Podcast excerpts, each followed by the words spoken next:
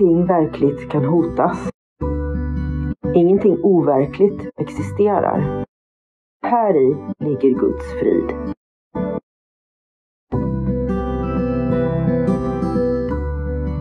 Mitt namn är Magdalena Wiklund och den här podden handlar om hur jag fann frid. Allting har sin grund i Helen Schuckmans uppenbarelser, då Jesus dikterade det som sedan skulle bli boken En kurs i mirakler för henne. Jag kommer att referera både till kursen och till Bibeln, eftersom Helen fick så mycket förklarat för sig av Jesus om hur vi egentligen bör tolka Bibeln.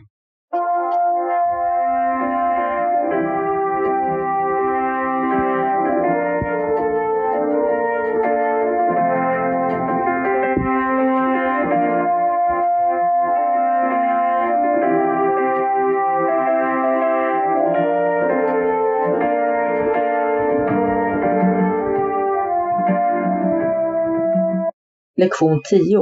Mina tankar betyder ingenting.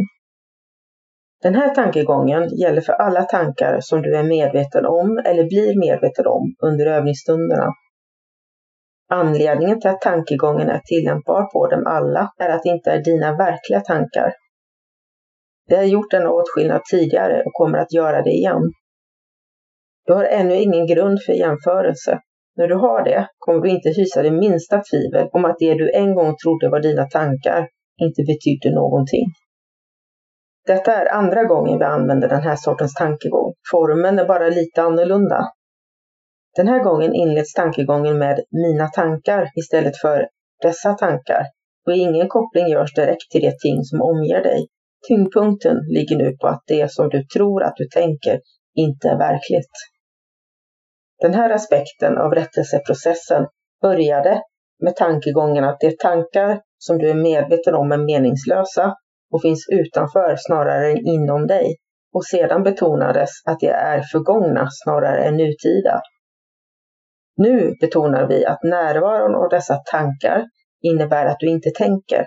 Detta är enbart ett annat sätt att repetera vårt tidigare uttalande, att ditt sinne faktiskt är tomt. Att erkänna detta är att erkänna intet när du tror att du ser det. Detta är en nödvändig förutsättning för sant seende. Slut ögonen under dessa övningar och börja med att mycket långsamt upprepa dagens tankegång för dig själv. Lägg sedan till, den här tankegången kommer att hjälpa mig att bli fri från allt jag nu tror. Övningarna består liksom tidigare av att du söker i ditt sinne efter alla tankar som är tillgängliga för dig, utan att göra något urval eller döma. Försök att undvika all slags klassificering.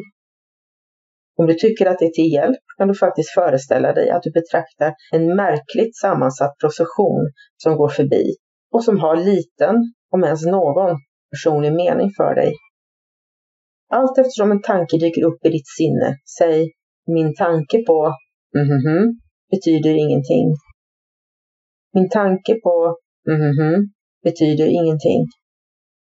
Dagens tanke kan naturligtvis vara till hjälp för varje tanke som vid något tillfälle oroar dig.